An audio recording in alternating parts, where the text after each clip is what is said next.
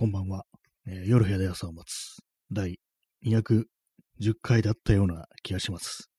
本日は12月の2日、時刻は23時1分です。はい。えー本日、またちょっとあれですね。こう、気温が昨日よりはちょっと下がってきた感じでした。ね。まあ、また冬らしい感じに戻るのかなって感じですけども。まあ、東京はそうですね。他の他の地はどのようになってるのかわからないですけども、え今日の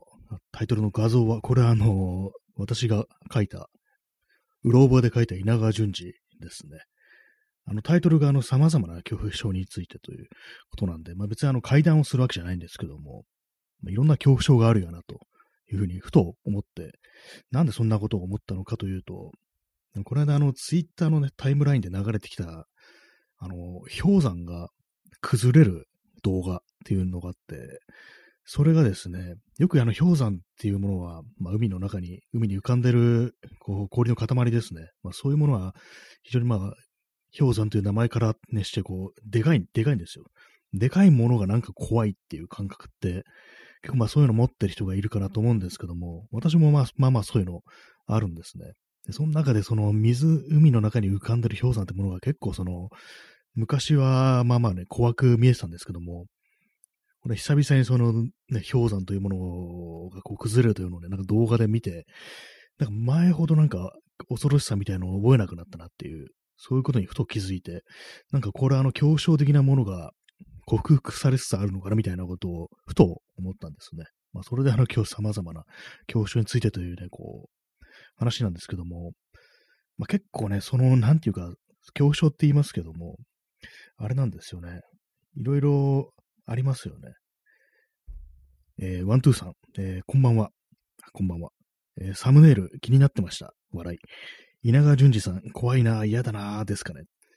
はい、えーそうですね。稲川、まさしく稲川淳二ですね。なんとなくこの特徴は捉えたかなと思うんですけども、あと、髭とね、なんかよくわかんない髪型。結構、これは昔の稲川淳二ですね。かなり今より、だいぶちょっと若い頃の、ね、こう、稲川淳二かなと思うんですけども、こんな感じの髪型だったよな、みたいなことをなんかね、こう、画像を見ながらね、書いたんですけども、なんとなく、髭となんかこの髪型さえあれば全部稲川淳二に見えるんじゃないかななんていうことを思ったりしますね。あとちょっと頬骨の感じですかね。頬骨の感じをなんかちょっと稲川淳二っぽくしたっていうようなね、そんな話でございます。正解です。稲川淳二です。この顔はっていうね。もうお見事です。まあ、それまあ恐怖症、まあ、稲川淳二の場合はまあ怖い話なんでね、まあ、それは恐怖症とはまた別な感じですけども、まあ、今日ね、こう、まあ、私がね、今まで感じてた恐怖症っていうと、やっぱその大きいものが怖いっていう、巨大なものですよね。まあ、巨大なものもね、いろいろありますけども、建物だったり、まあ、生き物だったり、まあ、いろんなのがありますけども、私はその中であの、水辺にあるものっていうのが、水辺っていうかね、水上にあるものとか水中にあるものが割となんかこう、怖いなんていうね、のありましたけども、まあ、水中の巨大生物とかね、なんかそういうのありますけどもね、なんかそういうのも結構そういうところになんか、恐怖心みたいなのがあったんですけども、どうも、あんまこう感じなくなってるっていうのがあったりして、で、その恐怖症っていうのは結構不思議なんですけども、もう、怖いな、怖いな、怖いな、嫌だなって思いながら、なんとなく見ちゃうものではあると思うんですよね。私もその感じなんで、結構その、ね、自分の、ね、怖いと感じる対象についてね、画像検索とかしていろんなものを見るっていうね、まあ、そういうことやったんですよね。それこそさっき言ったみたいな氷山だとか、まあ、巨大なね、こう、水の中の何かみたいなね、なんかそういうものをいろいろ検索して見てる、見ることもあったんですけども、ともたくさんね、そういうものを見て、見たことによってどうもね、もう、まあ、大体分かったみたいな感じになって、怖くなくなってきたところありますね。大体まあ、こう、すべての、こう、巨大なものっていうのはね、こう、見てしまったみたいな感じ、もう新しいものはないっていう感じなんで、そうなるともうあんまこう怖さは感じないっていう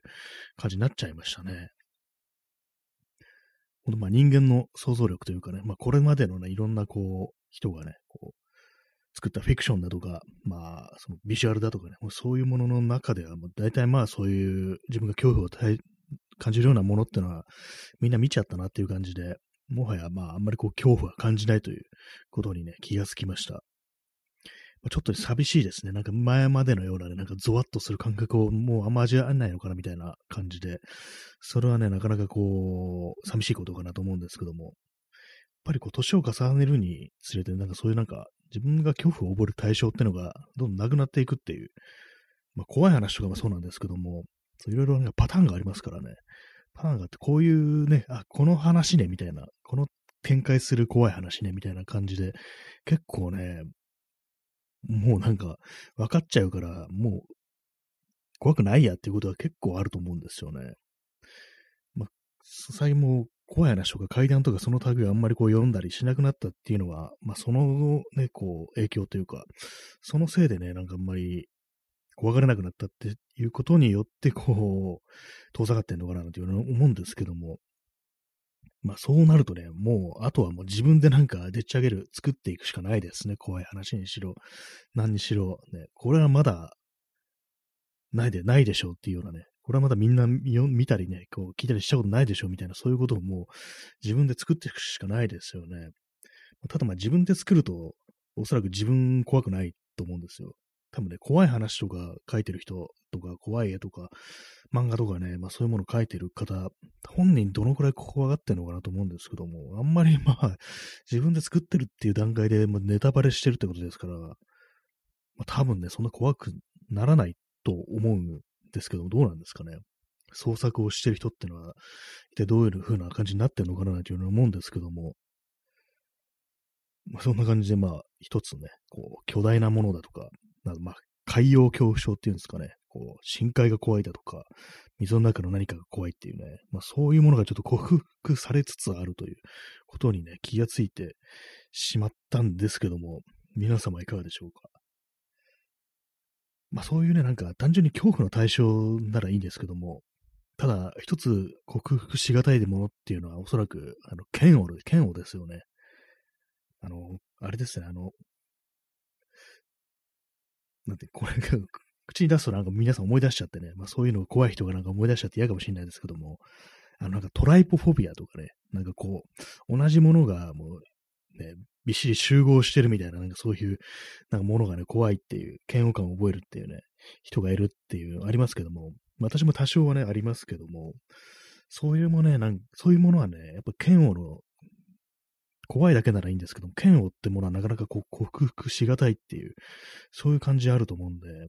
まあでもそっちはね、あんまりこう味わいたくないですからね、ちょっと遠ざけておきたいっていう、怖いっていうのはもう反面楽しいとかね、興味があるっていうことでもありますからね、それはね、なんかこう、いいんですけども、もうちょ嫌悪の対象っていうのはあんまりこう触れたくないような、なんていうふうには思ったりしますね。えー、P さん、本当に怖い都市伝説系の話、素朴な差別が混じるのが怖い。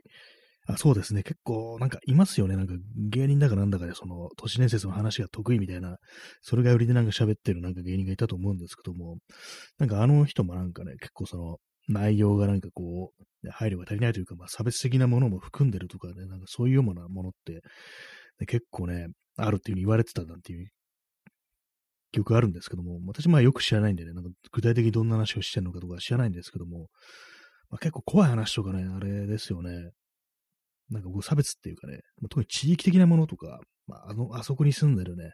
人がどうのこうのだとか、あとまあ怖い村とかね、なんか集落だとかそういうものっていうのは結構その、どっから来てるかっていうと、その差別っていうね、そういうものところからなんか生まれた怖い話っていう傾向にまああるっていうのはね、いろいろあると思うんですけども、割とこうネットとかでそういうオカルトだとか、都市伝説だとか、怖い話とか、をなんかこう熱心に語ってる人たちが、まあ、いわゆる右翼というかね、なんかこう、民族差別とかそういうことをなんか平気でするような人間っていうのがね、結構混ざってるっていうのはあったりして、まあ、あとはなんか陰謀論とかね、まあそういうものが、なんかすごくなんかあれですよね、こう、非常にこう差別的なところと結びついて、なんかエンターテイメント半分、なんかガチの差別みたいな、なんか半分みたいな感じで、結構やばい人間を生み出してるっていう、そういう側面もなんかこの怖い話系のね、あれにはあるかなと思うんですけども、なかなかそれがね、ちょっと恐ろしいですね。本当になんかネットでね、そういうのを見て、なんかいろいろ、ね、そのコメントとかついてると、本当になんか、ね、曲みたいのがね、まあまあいたりしますからね、まあそれがなんかこう非常に気になるっていうのはあるんですけどもね。えー、P さん、巨大なものといえば、原発はその巨大さで怖い。あ、あの、排気筒みたいなやつですよね。あれはなんか確かに非常に怖いですね。あの、本当に。すり鉢っていうんですかね。なんていうか、こう、なんか、コップというかね、ま、何か伏せたような形してますけどもね、裾の方が広がってて、なんか非常に不気味で、そこからなんかこうね、湯気というか煙みたいなものが立ち上ってるっていうね、まあ、そういうイメージありますけども、あれも確かに気持ち悪いですね。原発っていうのはなんか本当になんかその途方もないというかね、そこの知れなさみたいなところっていうのが結構あると思うんですけども、私も結構ね、その感じで、ああいうまあ核発電というかね、まあそういうものに対する恐怖みたいなのはまあまあありますね。特に子供の頃とか、あの、学校の図書館とかにね、そういうものを、なんかあの、前もね、この話何度もしてますけども、あの多分朝日グラフとかだったと思うんですけども、で、こう、まあ、原発事故のシミュレーションみたいなことをね、東海村の原発がメルトダウンしたらどうなるっていうね、なんかそんなようなシミュレーションをなんかこうね、書いてある本がね、学校の図書館あったんですよ。小学校の図書館にあって、で、それがなんか非常に怖くって、やっぱその感じでなんか、ね、すごくそういう、ね、構造っていうかね、構造物としてもなんか非常にこう原発というものが不気味な感じを覚えるっていうのは、まあまあね、ありますね。やっぱり、そのなんか感じたら、やっぱ未だにこう、ね、染みついてるっていう気がしますね。その感覚は。えー、P さん、えー、戦前から右翼とオカルトの結びつきはめちゃくちゃ多いですね。神秘系鍛錬法で有名な火田式の、小枝式かな？あの、肥料の火ですね。小枝式の講演者には戦前右翼の大物がずらり。あ、なんか結構、それはね、聞いたことありますね。割となんかこう、右翼、右翼とオカルトっていうのはなんかやっぱりこう、戦前なんかそういうの特にあって、それがかなり力を持ったなんていうね、話は割と聞いたことがありますね。そういう宗教団体みたいなものを作って、それがなんか非常に力を持ったみたいな話はなんか聞いたことがあるんですけども、やっぱりまあでも現実っていうかね、今現代においてもやっぱりそういうところありますよね。そっち系のね、あれが、まあ、宗教と右翼、宗教右翼というかなんというかね、なんかそういうものが今いっぱいいますからね。なんか、割となんかね、こういろいろ右翼を見ると、こいつもなんかそういう方向の、なんかあれなのかな、カルトなのかなみたいなことをね、割となんか思いがちじゃあるんですけども、まあ、その神秘系鍛錬法というのは、ちょっと初めて知ったんですけども、どんなものなんですかね。まあ、右翼とオカルトっていうね、なんかこう、オカルトというものも、なんかこう、非常になんかね、こう、無邪気に楽しめるものでやっぱりなくなってしまいましたね。やっぱまあ全てのことがまあ多分そうなんでしょうけどもね、いろんなもう趣味でも何でもそうですけども、SF とかだってね、多分、ね、そういう感じで、ね、多分なんかいろいろあると思うんですけども、やっぱりこう、単純にね、こう楽しめるなんてものは、何何からしてもこう政治的なね、ものから切り離せないのかななんていうようなことは、まあ思った、思ったりはしなしますね。インスタントコーヒーを飲みます。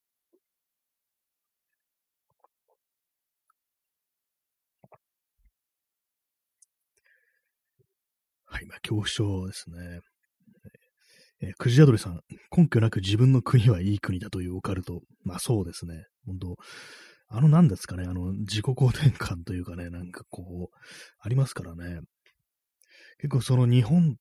のね、という国というか、におけるなんかそういう根拠なくね、自分の国はいい国だっていうかね、すべてが自分の国中心というか、自分中心というか、そういうふうな考え方をしている人っていうのは、まあね、まあ、結構まあ、この国によっては割とポピュラーなタイプの人間なのではないかと思うんですけども、まあ、結構、まあ、よくね、あの、ゼノフォビアとか言ってね、なんか外国からね、来た人に対するなんか非常になんか、恐怖症というかね、差別というか、まあそういうものを持ってるというね、人がまあ、おそらくこの国はたくさんいるんでしょうけども、なんていうか、それがなんかすごく自然なものとして身についてるっていうの感覚はありますよね。あんまりこう自分が自分ね、自分のことを差別とかそういうものをではないっていうふうにね、無邪気に思い込めるような感覚っていうのはなんかこう、この国でね、こう生まれて育って、こう、教育を受けたり、なんだりね、生きてきたりすると、なんか当たり前のようにそうなってしまうっていう、そういう感覚がね、まあ、あったりはしますね。よくまあ、自分たち以外の、日本以外のね、アジアの国をに対するね、こう、別紙みたいなものは、まあ当然あるんですけども、それ以外になんかこう、他のね、こう、いわば、いや、いわばまさにっていうね、なんかその安倍晋三会って感じですけども、なんかこう白人に対するね、なんかこう、感じでもね、なんか非常にこう差別的な、差別的というかね、なんかあの、不思議ですよね。あの外人という言葉ありますけども、あれなんか本当にこう外国の人からすると言われたくないっていうね、ふうなこと言ってる人が結構ね、いますけどもね、なんかああいう言葉にこう代表されるように何かこう、ちょっと遠ざけつつ、ね、なんか何かこう、非常にね、こう差別っていうかね、鬼みたいなもんだと思ってるっていうね、そういう感覚っていうのはなんかこう、当たり前のようにね、なんかやっぱあるような気がするというね、まあ、そんな話なんですけども、様々な恐怖症、まあ恐怖症といってもね、まあ、本当最初話したみたいなね、こう、でっかいものが怖いっていうね、まあ、ああいうものは非常になんかこう無邪気な気がしてきましたね。他の様々な恐怖症、いろんな恐怖症って、本当になんか差別と表裏一体みたいな、なんかそんな感じっていうのはまあ、ありますね、やっぱり。まあ、恐怖症はまあいろいろあるんですけども、まあ、結構さっき言ったみたいにね、なんかいろんなこう、ね、こう、写真を見たりだとか、まあ、そういう体験によってそういうものを克服するっていうのは、まあまああるのかなと思ったりして、まあ、多分そうですね、怖いものとかだと、まあ映画だとかね、ビジュアルの形でなんかいろいろ確認すると結構その怖さってものはなんかまあまあ薄れるような気がするんですよね。さっき言ったみたいに氷山が怖いっていうのも、もうたくさんなんかこう、あれなんですよね、動画だとか、まあね、写真だとかね、そういうものを見てるとなんかだんだん怖くなくなってくるっていうね、飽きてしまうっていう、ある意味こう一番ね、飽きっていうのが一番こう手強いね、あれかもしれないですね。他に何が怖いかって言うと、まあ、こう巨大なものは、ね、やっぱ怖いし、その水の中のね、構造物みたいなもの、まあまあ、怖いですけども、あとはまあこれ人間がこう、当たり前に持ってるもので、まあ、暗闇が怖いっていうね、まあそういうのもね、まあ、これはまあ、誰にしもあると思うんですけども、割となんか暗闇もね、怖くないですね。子供の頃なんであんなに闇が怖かったのかってたまに思うんですけども、やっぱこう、それも成長するにね、こう、従って、やっぱこう、ね、明かり、明かりさえあれば明るいみたいな、なんか当たり前ですけども、そういうね、感じの克服の仕方をしたというね、まあ、テクノロジーの力によってもう闇というものも切り払うことができるなんていうね、まあ、そんなことかもしんないんですけども、昔、あれですね、あの、親戚のうちに泊まることがあったりして、夏、夏休みね、親戚の家に泊まることが結構あったんですけど、毎年。それがあの、千葉のね、なんかこう、田園地帯の、に立ってるね、家で。で、まあ、その頃はあんまりこう、街灯がなかったんでしょうね、その近くには。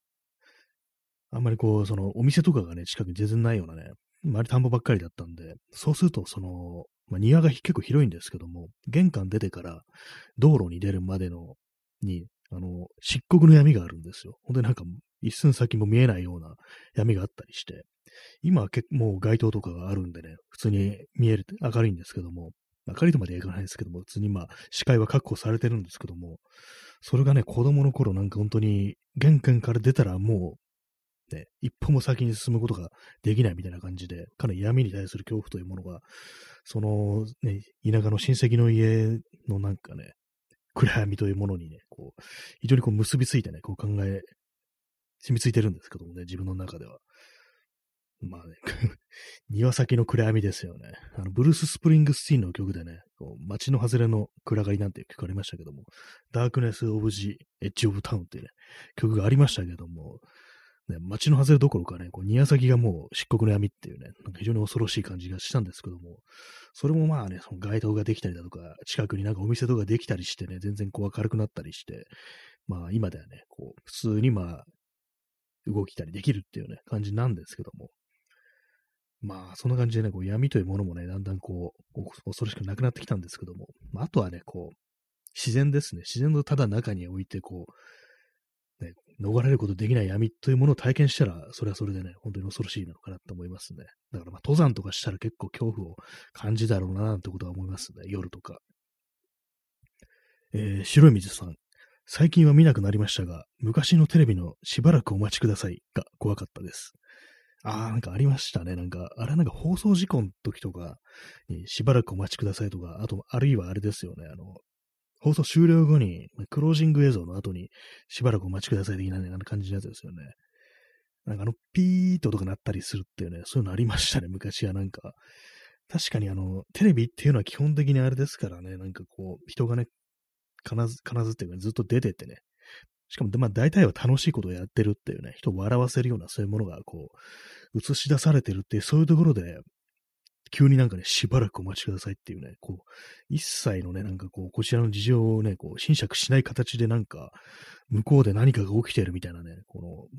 そういうことがね、感じられると、なんかこう、自分がこう、日常を信じていたね、なんかこう、ね、社会とかね、そういうものが崩れ去るぐらいのね、大げさに言うとなんかそんな感じすらね、覚えるような気持ちになりますよね。あの、テレビがなんかおかしくなるっていうのは。しばらくお待ちくださいっていうね。まあ、このラジオとかでもそういうのあるかもしれないですけどもね。なんか急にシーンとなったら怖いですからね。一体何があったんだっていうね、ことありますけどもね。昔確かあの、戦前、昭和さん、昭和じゃないや、あの、1930年代だったかに、アメリカであの、ラジオで、あの、火星人がね、襲来したみたいな、なんかそんなことをこう、それ確かね、ラジオドラマみたいな形でこう放送したら、それをなんか本当のことだと思って信じて、なんか彼パニックになったなんていうね、なんかそういう、結構有名なね、事件があったらしいんですけども、まあなんかね、そんな感じであの音声コンテンツというものにもね、そういう感じで人をなんかちょっとパニックに陥れるぐらいの、なんかこう、ね、そういうことがあり得るなんていうね、のありますね。その火星人の話を思い出しましたけども、あの、ウッディ・アレンのラジオデイズっていうね、こう映画で、それは確かあの、ディアレンがあの子供の頃の、こう、お話、まあ、結構ノスタルジックな、ね、内容の、昔のアメリカの、ね、戦前のアメリカだったと思うんですけども、そういうものを描いた、その日常みたいなものを描いたね、こう作品だと思うんですけども、それでなんか主人公のね、少年のおじさんだったか誰かが、その、女の人とね、ちょっとね、好きな人とデートをしてるときに、ラジオでね、こう、じゃない、車でこう、か、カーステでラジオをね、こう、かけてたら、ちょうどその火星人襲来の放送が、ね、こう流れてきて、で、パニックになって車止めて外出てっちゃうっていうね、なんかそんなようなワンシーンがありましたね、そういえば。まあ、突然思い出しましたけどもね。はい。火星人の話でした。ね。まあでも考えてみたら宇宙もまあまあでも怖いですよね。よくあの、宇宙酔いなんていうね、言葉あるらしいんですけども、まあ、宇宙飛行士とかが、宇宙だとあの、重力ないから、もう上下も、ね、何もないから、それでなんかね、こう酔ってしまうっていうのがあったりして、で、あとあれですよね、あの、非常にまあ、ほんまあ、虚無と言ってようなね、空気のない空間にこう、をなんか船外活動とかして、そういうところにこう、さらされると、まあ、その外にはね、こう巨大な星だとか惑星だとかそういうものがこう、あると、ものすごい恐怖を覚えるっていうのが、確かなんかね、小説だったか映画映画であったと思うんですけども、で、その、ね、確か宇宙ステーションからどっかに移動しなきゃいけないって時に、どうしてもその船外をね、なんかワイヤーみたいなのを伝って移動しなきゃいけないっていうのがあったりして、で、それでこう移動するんですけども、で、まあ、下を見ると、その巨大なね、なんか星が、惑星が見えるっていうあれで、で、まあ、それが見る見ると恐ろしいから、その、まあ、3人ぐらいで移動するんですけども、まあ、絶対に下下見るんじゃないぞっていうね、互いに声をかけながらね、こう、必死で恐怖に耐えながら移動するなんていうね、なんかそんなのがあったと思うんですけども、ただ何の映画だったのか、何の小説だったのか全然思い出せないですね。結構なんか有名な作品だったと思うんですけどもね、ちょっと思い出せないという、そんな感じでございます。えー、クジアドリさん、トランプの世界緊急放送、いつやるんやるんだろう。そうですね。なんかあれもやるやる言っといてね、なんかやりませんからね。だいぶね、もう、いつでしたっけ？あの、なんか、議事堂突入のあれとかなんかいつだったかもう、ね、思い出せないんですけど、まあ、今年だったというね、ことは思い出せるんですけども、何なんですかね？あれ何だったんだろうね？っていうね、まあありますね、本当に。世界緊急放送。確かあのね、我々一人一人にあの、数億円振り込まれるなんていうね、なんかそういう、ちょっとな、どういう反応していいかわからないようなね、もうありません。ありませんかね？っていうね。ありませんかね？じゃねえ、おかしいや。ねあ、あるんですかね？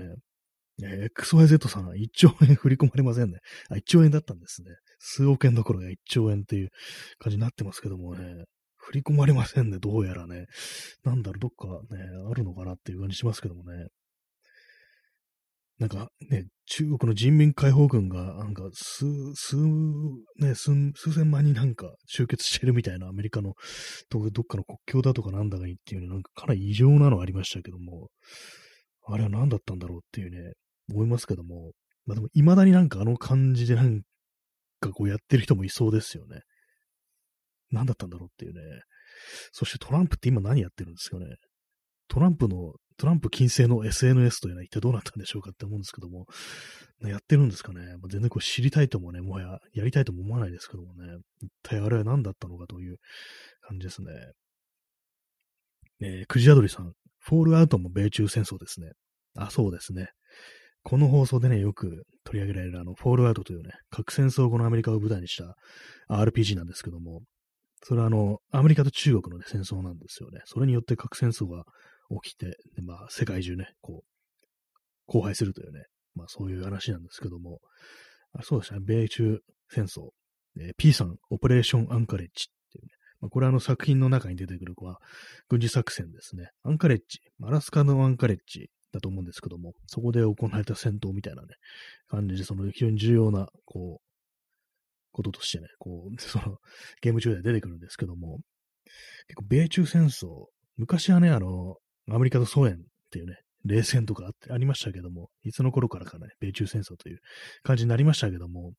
結構その手のなんか、破滅者のね、こう、ポストアポカリプスものの作品における日本のなんかね、こう立ち位置っていうね、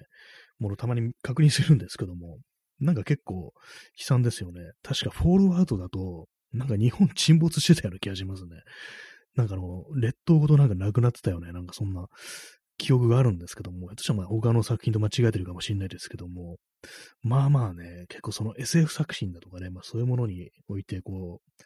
う、日本というものがね、だんだんね、こう存在感を失いつつあるっていうのが、こう、感じられて、全然ね、こう、他のアジアの国の方がね、いろいろ取り上げられてますけども、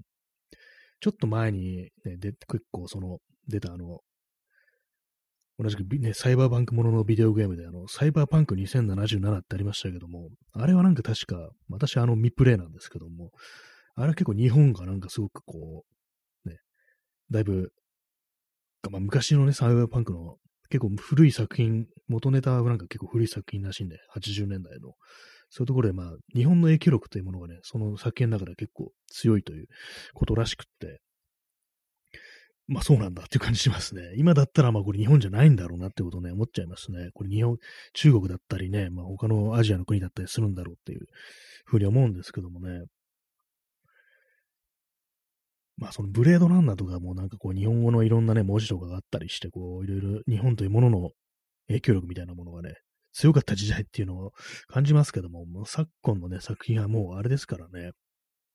普通には沈んでたりしてね、しますからね。あとね、同じくまあ裁判パンクものの、まあ RPG であの、デウス X っていうね、作品があるんですけども、それのなんかね、こう、公式の設定のなんか、ね、あるんですけども、日本、日本はどうしてるかっていうのがあるんですけども、それが確かなんか、ネオ鎖国っていうね、なんかことをしてて、一切のなんか、なんかこう、外国とのね、こう、外交を立ってるっていうね、そういう設定になってましたね。あやっぱりそういう風になるんだなっていうことを思いましたね、やっぱり。ネオ鎖国ってなんだよと感じしますけどね、結構、ネオも何もないだろうって感じですけどもね、かなりまあ、そうか、そんな、ね、日本はそうなんだっていうね、もはや、まあ、そういうフィクションの中でも存在感をね、こう発揮できなくなったというね、まあそんな感じですよね。まあ少なくとも SF 作品によっては本当そうですからね。あの、火星の人っていう、まあ、あの、オデッセイというタイトルでね、マットデモ主演で映画化されたのもありましたけども、あれも確かなんか中国製のロケットとかなんかそういうものが結構出てきたりして、あと、あれですね、あの、サンドラ・ブロックと、あの、ジョージ・クルーニーの出てた、あの、グラゼログラビティっていう映画でも、あれも最終的になんか中国のロケットを使って、こう、何度かね、